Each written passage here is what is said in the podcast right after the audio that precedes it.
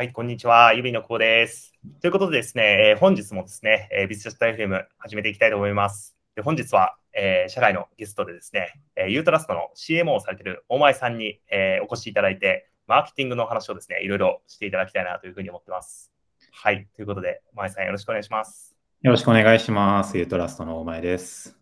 はい、ちょっとじゃあ最初にあの念のためですね、自己紹介の方軽くお願いできますでしょうか。はい、あの 先ほど久保さんからご紹介いただきました通り、えー、今、ユートラストで、えー、CM をやっております、大前康介と申します。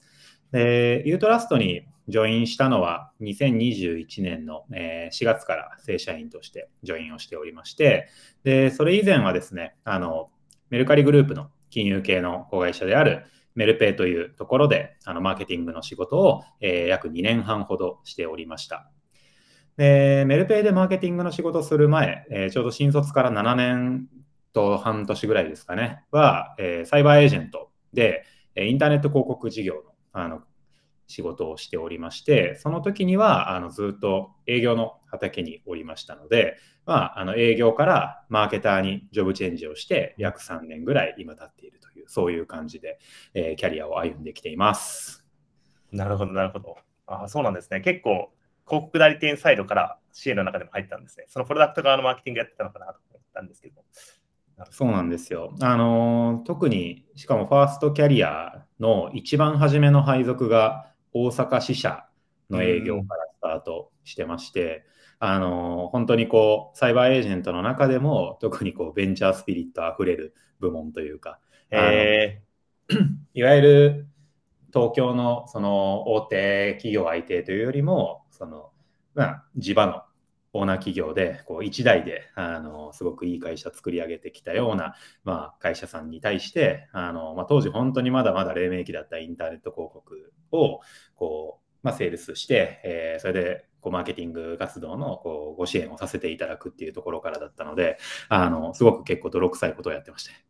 なるほど、なるほど。なるほどですね。すごい。結構確かに癖ありそうですね。そうなんですよね。あの 本当にいろいろと勉強になるファーストキャリアでした。なるほど。で、その中でまあ結構そのプロダクトよりというか、えー、と自社の側の方をやってみたいなみたいな感じになっていったっていう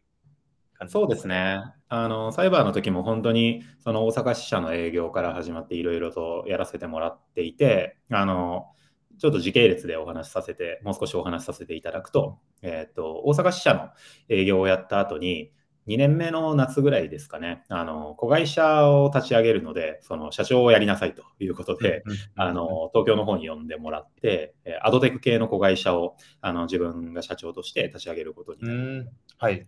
でそこで、まあ、どちらかというとこう、プロダクト作りみたいなものは片足突っ込ませてもらったんですけれども、あの本当にプロダクト作りのこう負の字というか、もう負負の横棒ぐらいもわからなくて、あの、サイバーエージェント史上おそらく最速で子会社をこう潰してしまったような経験をしてます。えー、すごい。それはそれで気になる話ですね。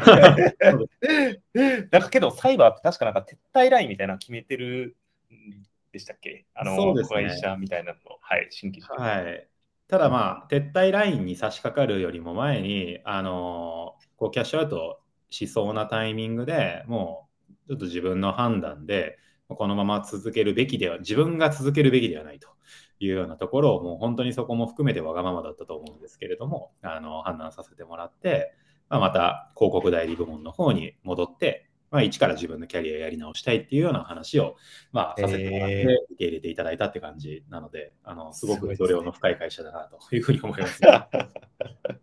るほど、なるほど。ありがとうございます。はいメルペイだったら、えっ、ー、と、マーケはちなみにどっち側、あ、2C と一応 2B もあり得るのかなと思ったんですけど、はい。そうですね。はい。メルペイの時はずっと 2C のマーケティングをやってまして、うん、ちょうど私がジョインしたのが、えー、ローンチから半年前ぐらいのタイミングでした。なので、あの、初めは本当にこうサービスインする際の 一番その大きな打ち出しをこうどう仕掛けていくんだっけっていうところを、まあ、当時4名ぐらいいたチームメンバーであの議論を繰り返していてあの本当にこうなんて言うんでしょう、よく言われることですけど、当時のやっぱりこうメルカリ、メルペイって人材のブラックホールというか、あの優秀なマーケターばっかりがいたので、あのすごく勉強をさせてもらってたなっていうメルペイのこう初期時代でしたね。うん、なるほど、なるほど。なるほどですね。はい、確かに、そこら辺の指でも業務委託で手伝っていただいた方とかもいるんですけど、めちゃくちゃ優秀な、まあ、リサーチャーかな、うん、はい、含めて、すごい優秀な方がいいだろうなっていうイメージはありますね。そうですね。まあ、メルペイの時は本当に、こう、初めのこうローンチ期のプランニングから、こう、やっと、なんて言うんでしょうか、自分で、あの一緒って広告代理店さんと一緒にこう企画をしながら大きく、まあ、成功できたなっていう思うようなこうキャンペーンを作ったりとかあのマーケティングプランを立案するっていう、まあ、プレイヤーとしてのこう期間を経て、えー、2020年の4月ぐらいからこうちょうど辞めるまでの1年ぐらい、最後はあのマーケティングのマネージャーをやらせてもらって、うんうん、なるほどですね。はい、なるほど、なるほど、素晴らしい。なんか、ユートラストには、なんかどういうきっかけでジョインされたんですか？は、あの実は今 COO の佐藤という人間が、あはい、あの大学時代のサークルの後輩でして、で、すごくもう家族ぐるみで仲がいいあのやつなんですけど、あの、えー、まあ、ある時、ちょうど2020年の夏ぐらいですかね、あのユートラスト当時、マーケティングの組織もフルタイムのマーケメンバーもいなかったので、まあ、ただ、そのサービスとしてはそれなりに伸び始めてきているから、ちょっとマーケ力入れたいので、相談に乗ってもらえないかっていうところで、まあ、初め、あのまあまあ、全然僕が力になれることであればっていう感じで、こう、壁打ちぐらいから、あの付き合ってたんですけれども、まあ、気づけば、あの、割と徐々に引きずり込まれていたというか、こう僕自身もあの すごく会社の魅力とかサービスの未来にワクワクし始めていて、で、まあ、あの、いわゆる副業から正社員としてジョインしたっていう、そういう経緯ですね。えー、なるほど。めちゃくちゃ綺麗な、あの、ユートラストとしても綺麗な形ではい、今っぽい、今っぽいエンドエンド入社でした。なるほど。結構こういう他社の方のこう入社時の意思決定とか聞くのあの好きなんですけど、あの僕自身も結構採用で苦しんでたりするので、うん、あのどういう時に、あ、もうこれはジョインしようって思われたんですか？わあ、そうですね。やっぱり自分にし自分がここの部分のこう仕事というか、業務をリードすれば、この会社絶対伸びるなっていうふうに思えたのは一番大きかったと思います。要は自分がやるべきこう仕事の領域っていうのがあの見えたのと、あのそこを他のマーケターじゃなくて、あ、自分がやった方がいいなっていうふうに思えたというか、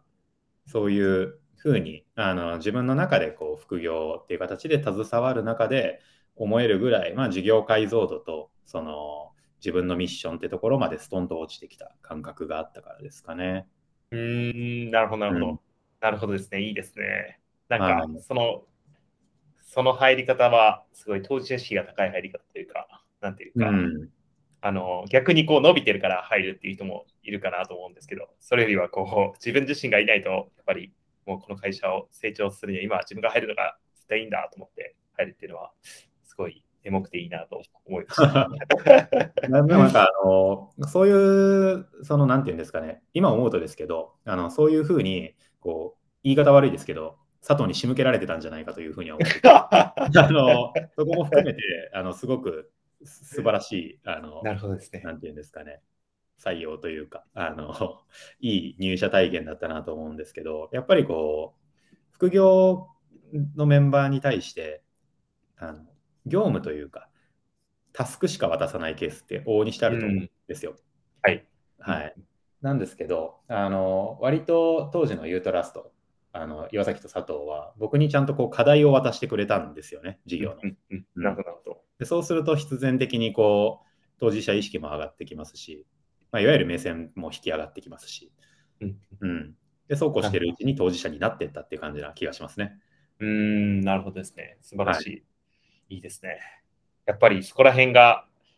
そこら辺の、なんていうんですかね、こう業務委託とかパートナーの方とこう一緒にやっていくみたいなのスキームが、やっぱりあのユートラスト自身がすごいうまいっていうことなんですね。当たり前だと思うんですけど、うん、まあそういうサービスというか、もともと副業でこう始まってるかなと思うんで、はい。はい、ですね。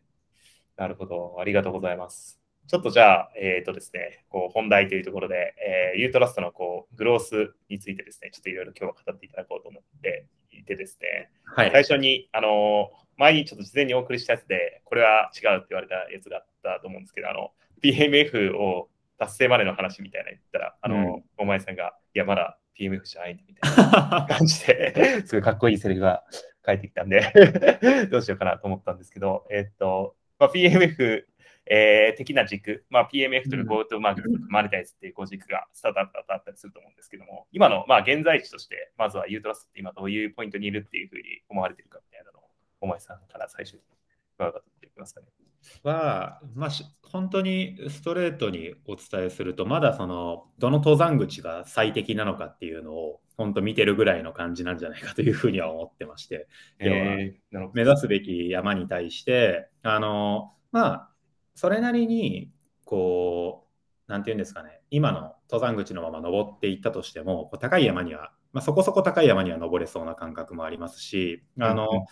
何よりも、その、ユートラストが、こう、本当にマーケター冥利に尽きるなって思うんですけど、あの、皆さんファンでいてくださってるってところが、あの本当にありがたいというかあのそういう後押しもあるので今が決して悪いというわけではなく、全然あのいいポジションにいるとは思ってるんですけど、あのなんかもっともっと高いところに登りに行けるんじゃないかというか、あのもっといいプロダクトにしていける可能性がある登山口って、もっと他にないんだっけっていうところを、正直本当に今模索してるって感じですね。なるほど、なるほど。なるほどですね。ありがとうございます。なるほど。なんかそれも、その、バリュープロポジションが、えー、どの VP なのかみたいなイメージなんですかね。その顧客に適用する価値が、まあ、違う登り方もあって、えー、なんですかね。まあ、例えば、他の企業とかの、えーと、そういうスカウトするサービスとかもあったりだから、はい、まあ、そこも全然違う VP というか、もうとにかく早く採用したいみたいな、なんかそういうのも,、ものもあったりもすると思うんですけど、とか安くとか。えー、そうですね。基本、そこのどの VP を攻めてきたかみたいなのも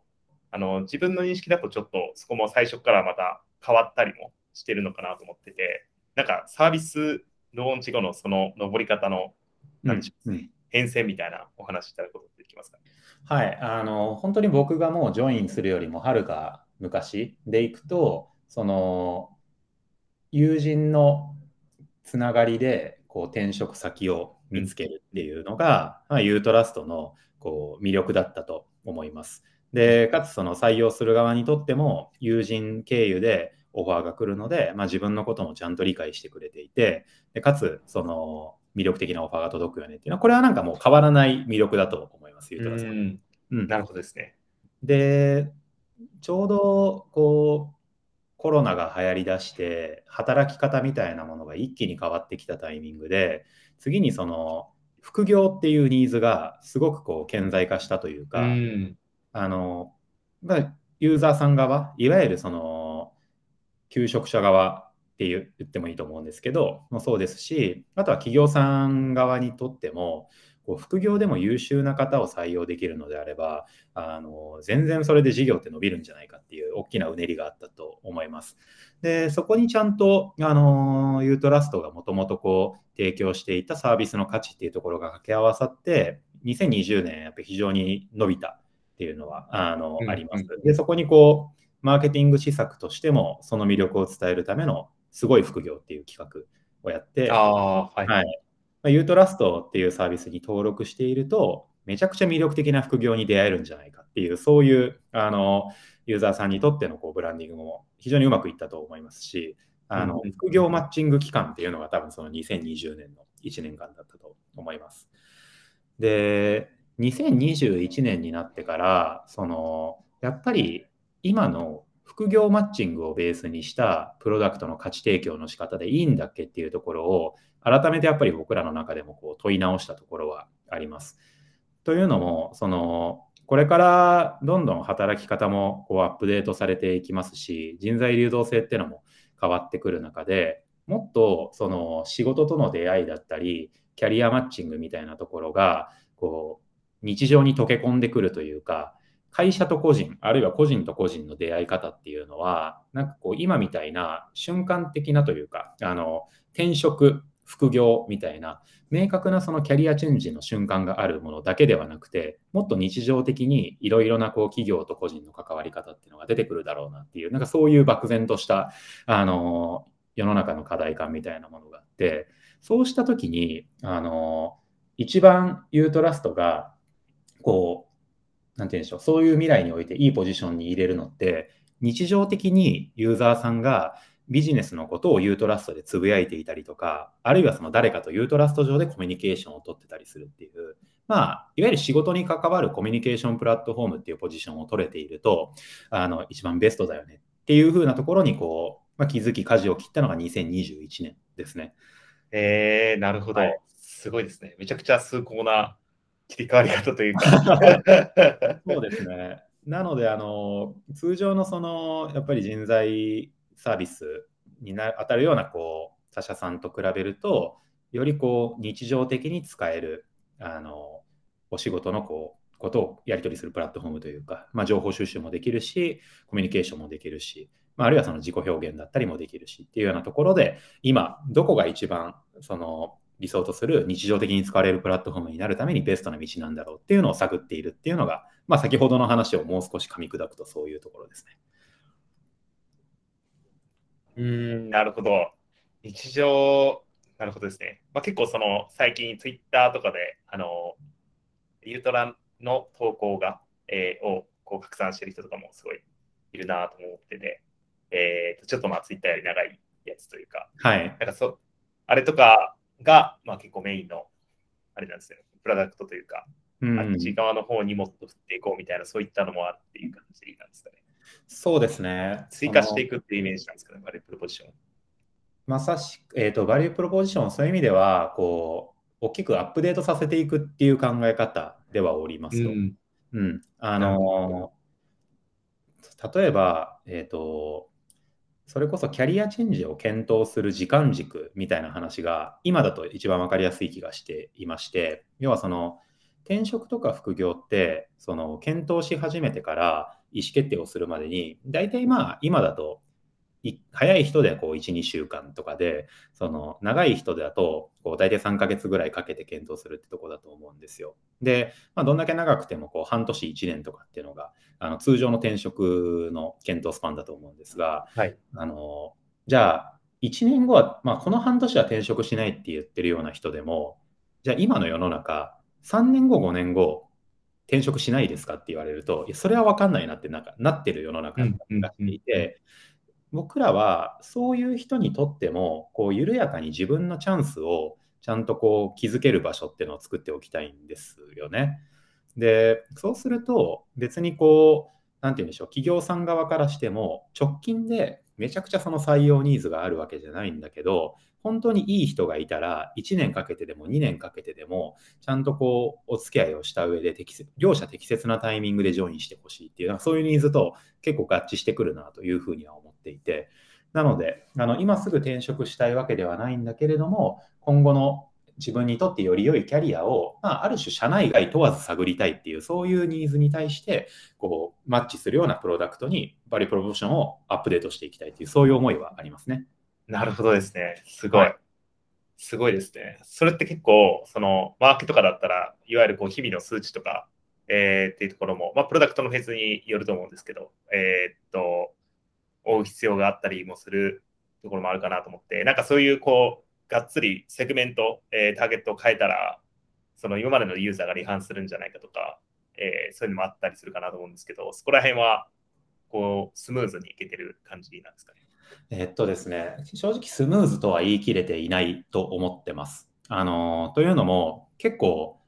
マーケティングメッセージを作る上でも、あの僕らもよくブレちゃうんですよ。お恥ずかしい話をすると。その、一番大きな転換点だったのは、2021年の4月に、それまで転職副業の SNS っていうふうに、あの、サービスのタグラインを設定していたものを、信頼でつながる日本のキャリア SNS っていうふうに舵を切ったんですよね。なるほど。はい。で、そのタイミングで、転職副業っていう言葉を本当に取っちゃっていいのかっていう議論は非常に多くありました。うん、そうですよね。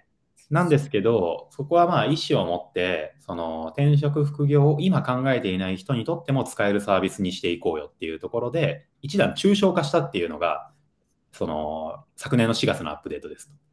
日本のキャリア SNS っていうふうに、それを掲げた。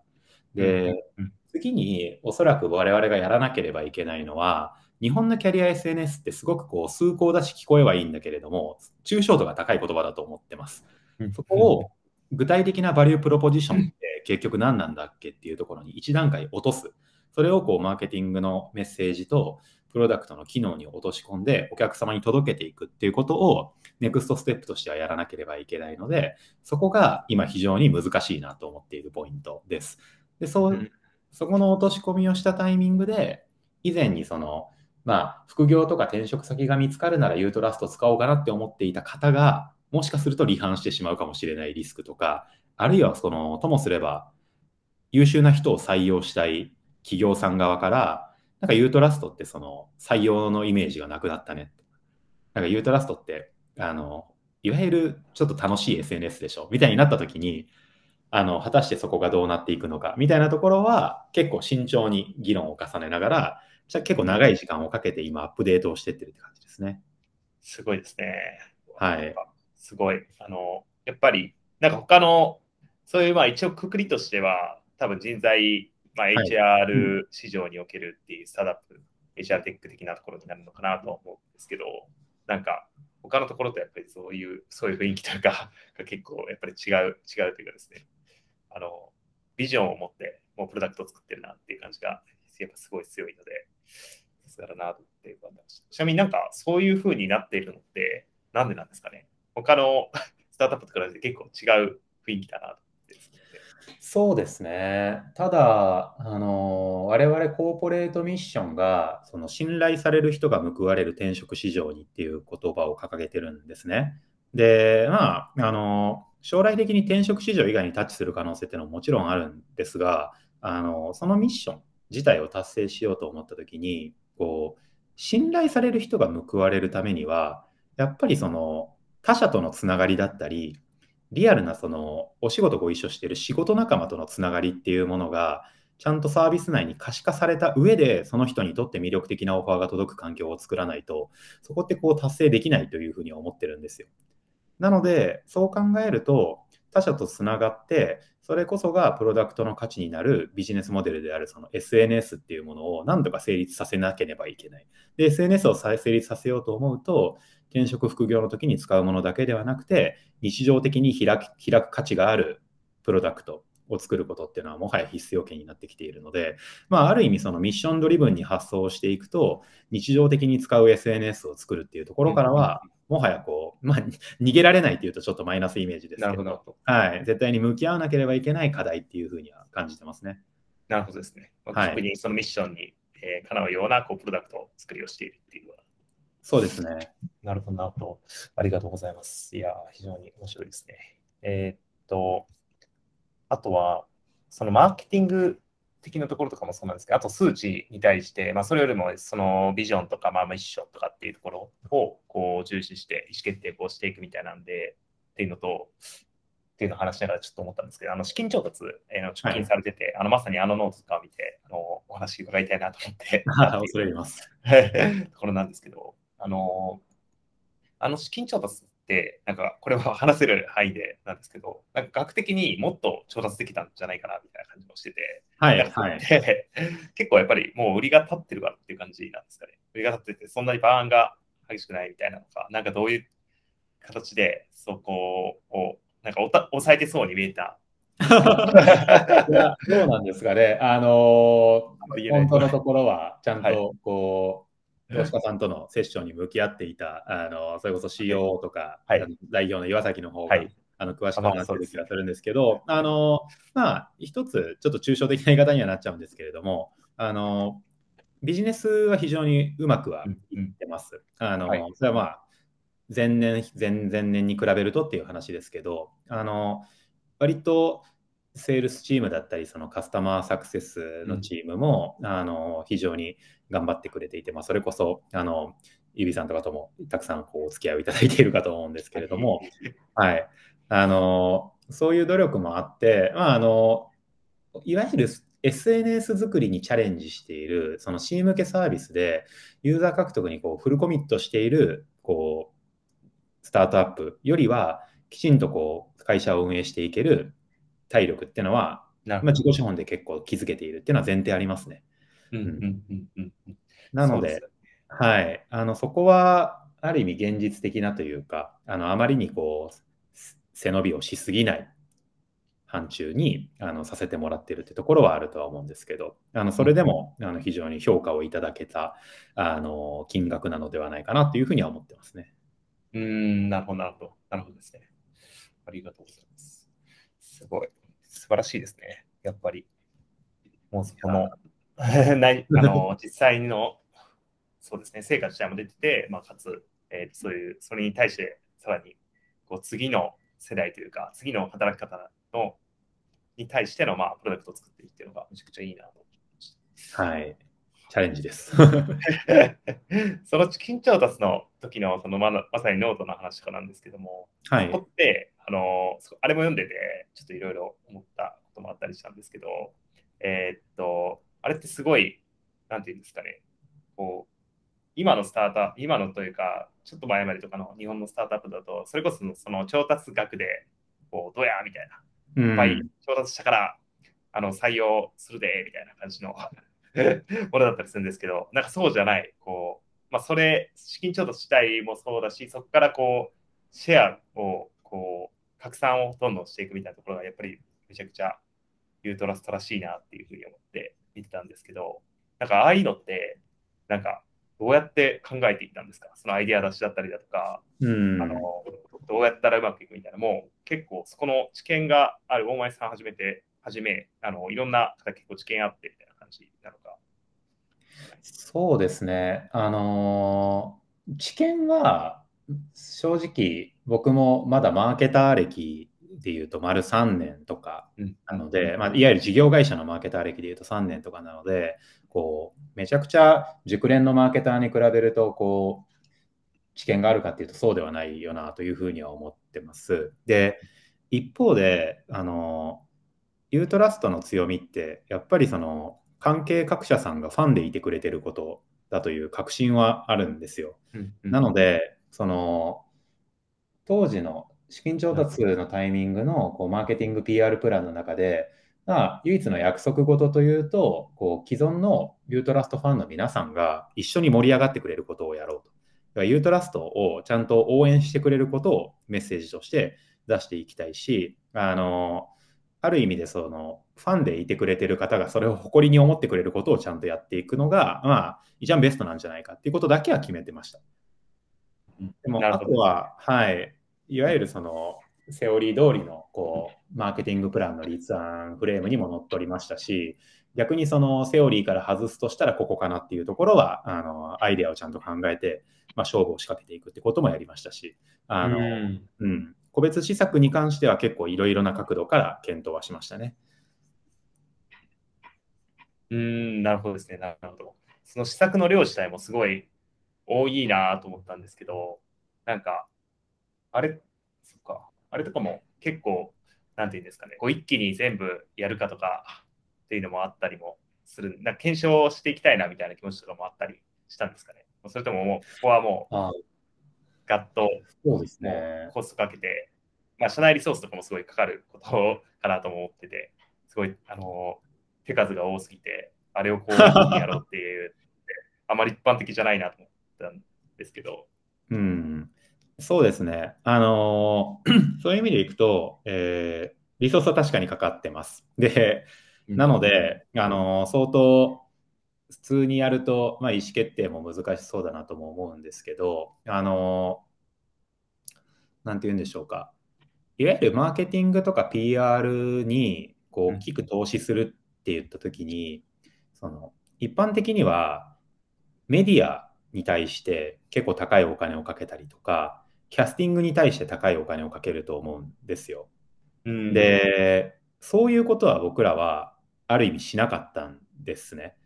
あの、非常に運用可能な範囲というか、あの、一回リリースして、そのリリース自体は大きく打ち出すし、大きく見せられるように、そのソーシャル上での拡散の努力とかはするんだけれども、でも、あの、かけた時間は、まあ、言葉選ばずに言うと、その、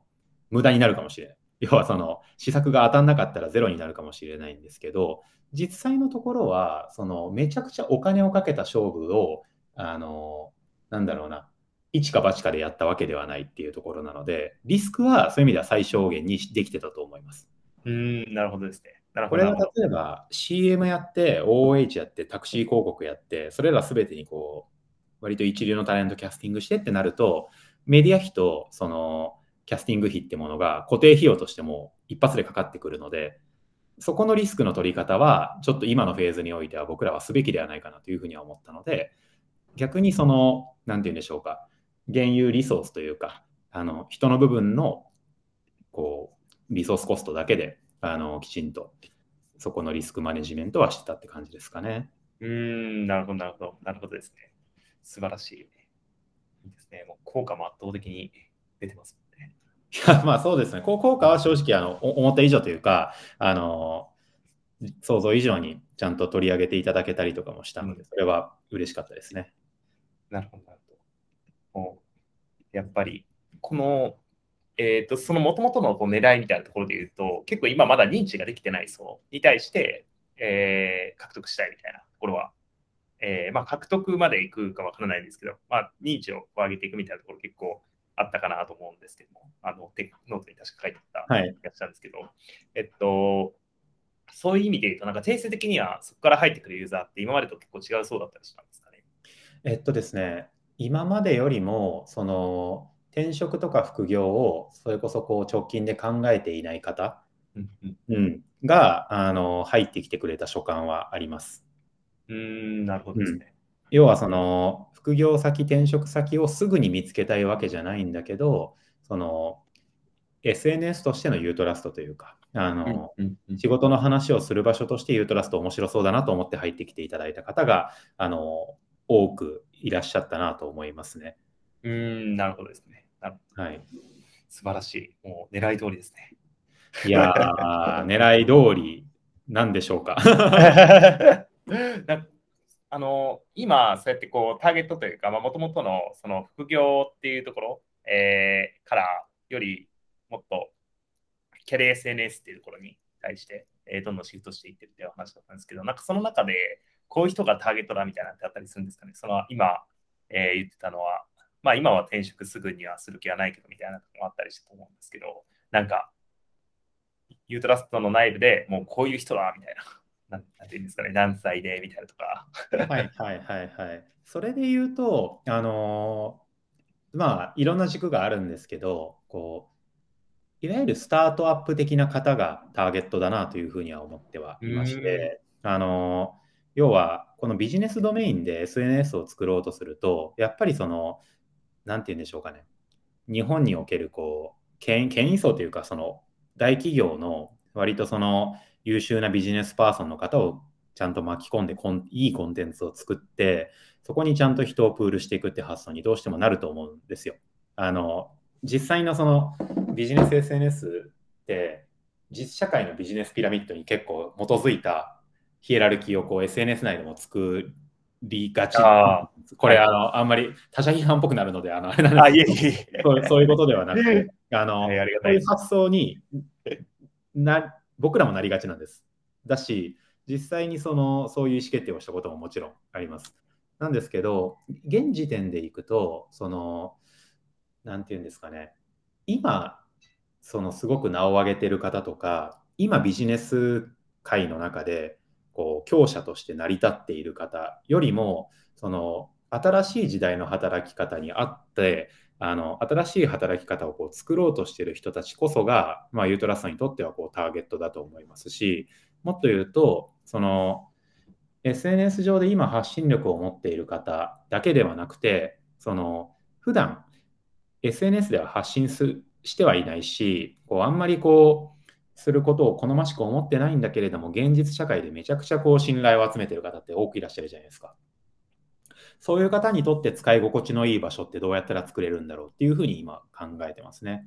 なるほどですね。なるほど、なるほど。その後者の方は、結構やっぱりハードルはまだあるっていう感じなんですかね。そのあんまり SNS に出てない人。えーと、非常にハードルが高いと思ってまして、あの大きくその2点で、そもそも現時点で SNS やってない人にユートラストであればやれるよねっていう理由を作んなきゃいけないの相当難しいのと、あとはその普段から SNS 上で発信しない人があのサービスの中心になった時に、そのそれこそマーケティング的な視点でいくと、どういうふうにグロースさせていくんだっけっていう、あの SNS としてのコンテンツが全然たまらないのに、どうやって魅力度を上げていくんだっけっていうところは、あの非常にハードルとしては 高いとは思ってますね。なるほどですね。なので、ステップが必要だとは思ってます。本当にそういう人たちがユートラストを使っていただくためには。そうですね、確かに。結構やっぱりそういう意味で言うと、えっ、ー、と、ビジネス側の方が、なんて言うんでしょう、その SNS とかあんまり活用できてない人が結構多いかなとも思ったりするんですけど、そっち側が、まあ、ペイトになってきてっていう感じなんですかね。まあ、最初は、どちらかというと、プロダクトよりとか、スタートアップっぽい人から入って、うん、まあ、ちょっとそういう、本当はすごい、あの、そういうマインドを本来持ってて優秀なんだけど、外には出てこない人みたいなのを後から取りに行くみたいな。そうですね。後からまあ、そういう人たちが、こう、使いたくなる、使わざるを得なくなるぐらいのものにしていく必要があると思ってますね。なるほど、なるほど。うん、これからまあそういういろんな、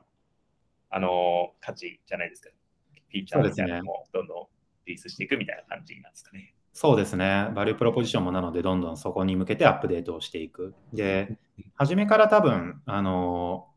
そういう方々に対してアプローチしていこうとすると、なかなかその、 product driven な、あの、なんていうんですかね、やり方だけでは、あの使っていただけないので、まあ、ともすれば、こう、金銭的なインセンティブを払ったりとか、あるいはその他のインセンティブをこう、設けたくはなるんですけど、多分それだと、本当にさっき話したような SNS にはなっていかないので、まあ、そこは時代の変化をいかにこう、掴んでいくのかみたいなのが、掛け算になってくるかなというふうには思ってますね。うん、なるほどですね。なるほど。けどまさにその副業の波にこう2020年に乗ったとか、そうです そうですし、はい、そこの嗅覚はめちゃくちゃ、あの、ユートラストの会社自体が結構強い会社なんだろうな。いや磨いていかなきゃいけないんですけど、その本当に、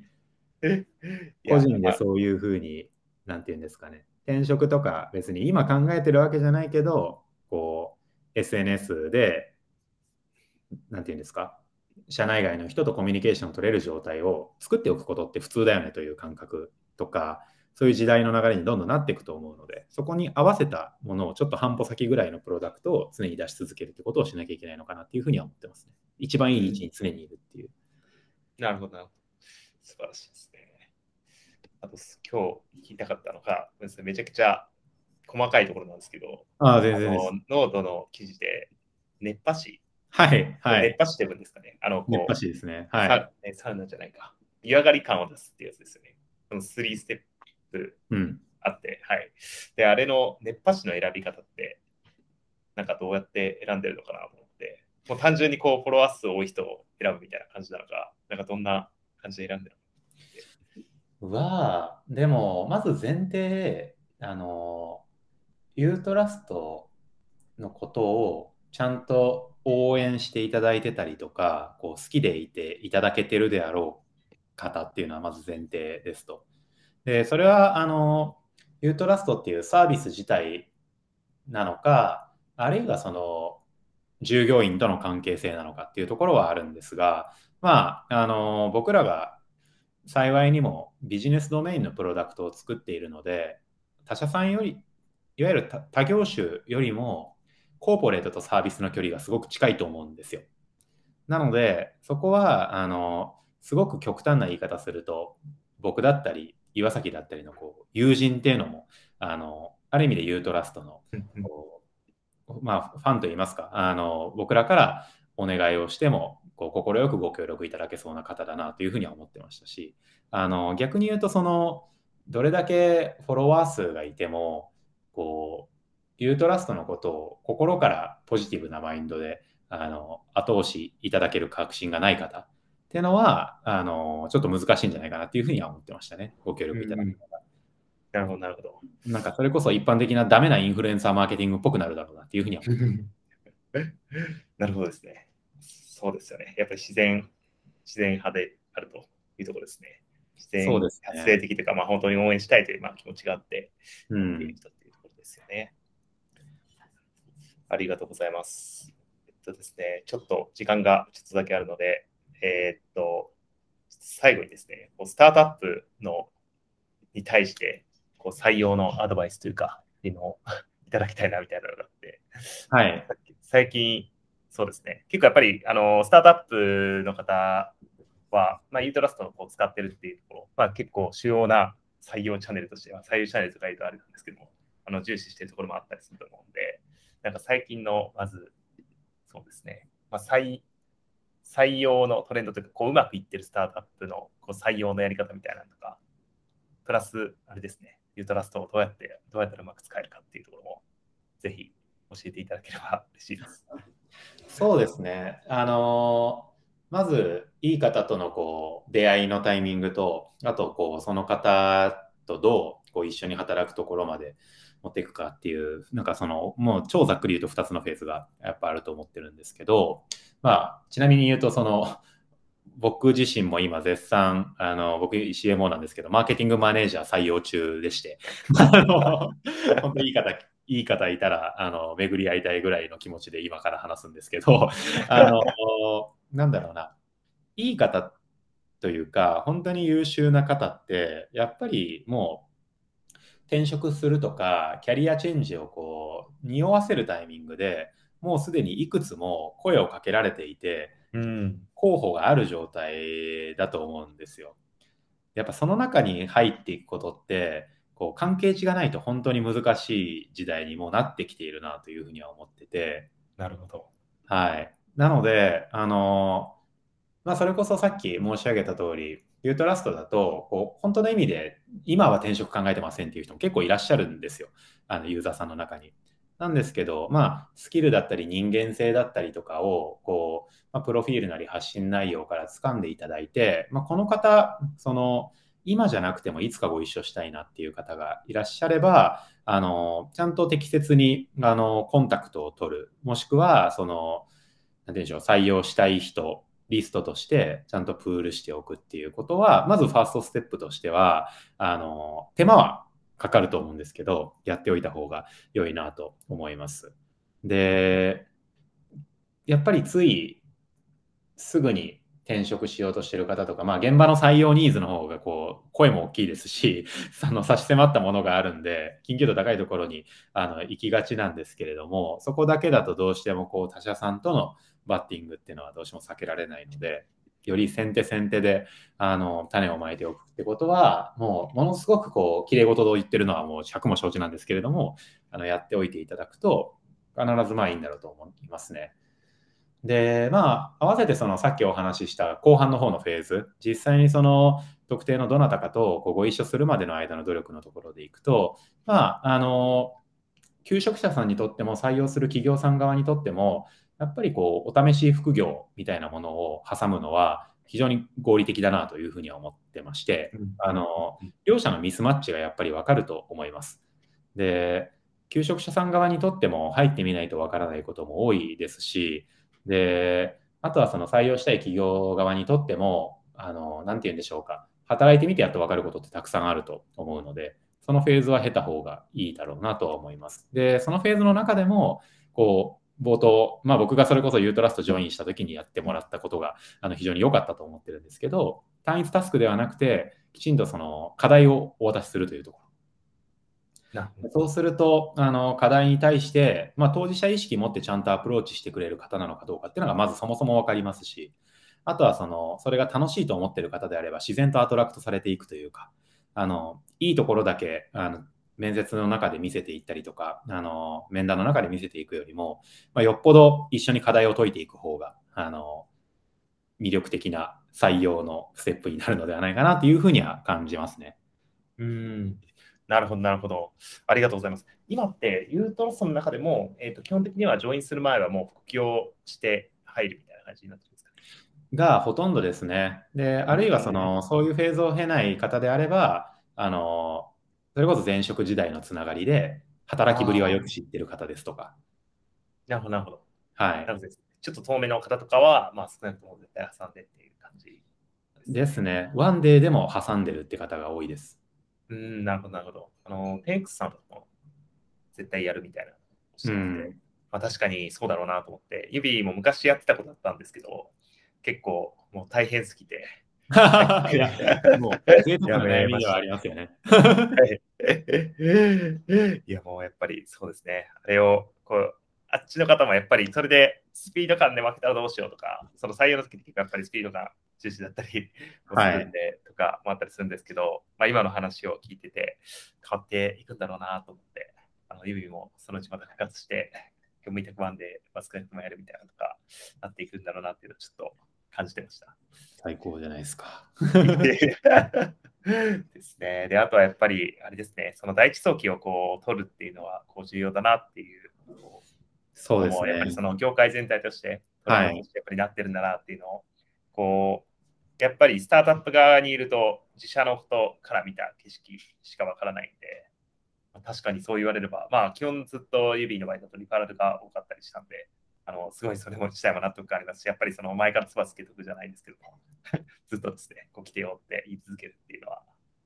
重要だなっていうのを改めて感じましたね。うん、そうですね。採用リードタイムが本当になんか長くなっているなというふうには感じてます。うん、確かにそういう意味ではめちゃくちゃ長くなってますね。はい。なるほど、なるほど。ありがとうございます。なんか最後に、あの今、御社の中で結構このポジション熱いっていうのは、マーケティングマネージャー熱いというのは分かったんですけど、他はどこら辺のところがあるんですか？でもそうですね。他で行くともう全職種、あの、絶賛採用中ですっていう感じではあるんですけど、あの、割とユートラストも、こう、事業展開というか、その SNS をまあ作っていくチームと、あとはその、採用ツールとしてのユートラストをこうご活用いただく企業様を増やしていく、まあビジネスサイドとっていうふうに、こう、どんどん事業も、事業部も増えて、メンバーも増えて、で、やることも増えてっていうふうになってきて、結構その、めちゃくちゃリアルな話、管理部ポジションめっちゃ空いてるんですよ。